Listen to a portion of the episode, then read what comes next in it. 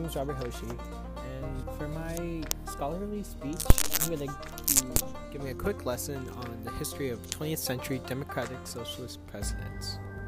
So, what is a democratic socialist?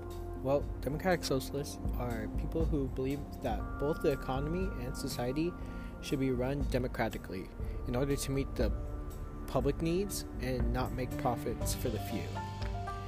In order to achieve a more just society, many structures within our government and economy must be radically transformed through greater economic and social democracy, so that ordinary Americans can participate in the many decisions that affect our lives. Okay, so the first 20th century democratic socialist president on the list is Woodrow Wilson. Woodrow Wilson was the 28th president.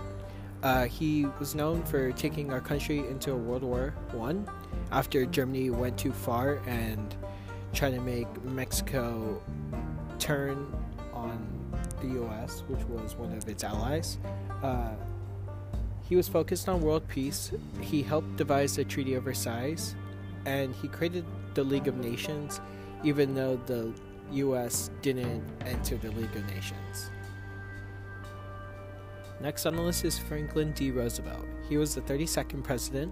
He started the New Deal program in response to the Great Depression, and the New Deal created more jobs, and it fixed the country's infrastructure and created Social Security.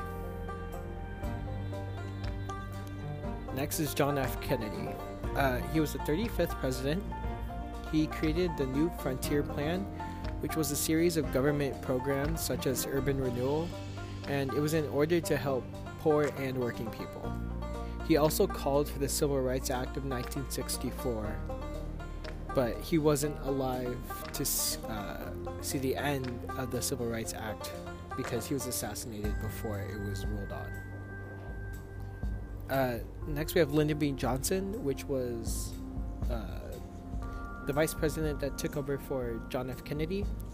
Lyndon B. Johnson was the 36th president.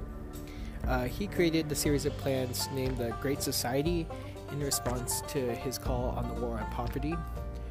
The government's plans included public broadcasting, protecting the environment, Medicare, which is health care for the elderly, and Medicaid, which is health care for the poor.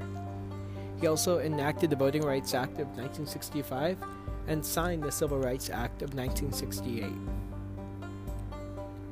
Next is Jimmy Carter. He was the 39th president. He pursued the Panama Canal treaties and gave the Panama Canal Zone back to Panama.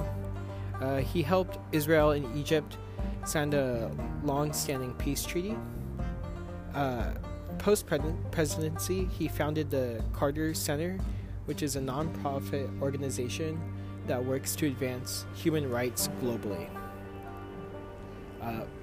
Finally, we have Barack Obama. He was our 44th president. He was known for wanting to improve U.S. relations with the Muslim world. He created the Patient Protection and Affordable Care Act. He ended the war in Iraq in 2011, and he was awarded the Nobel Peace Prize in 2009 for his extraordinary efforts to strengthen international diplomacy and cooperation between people.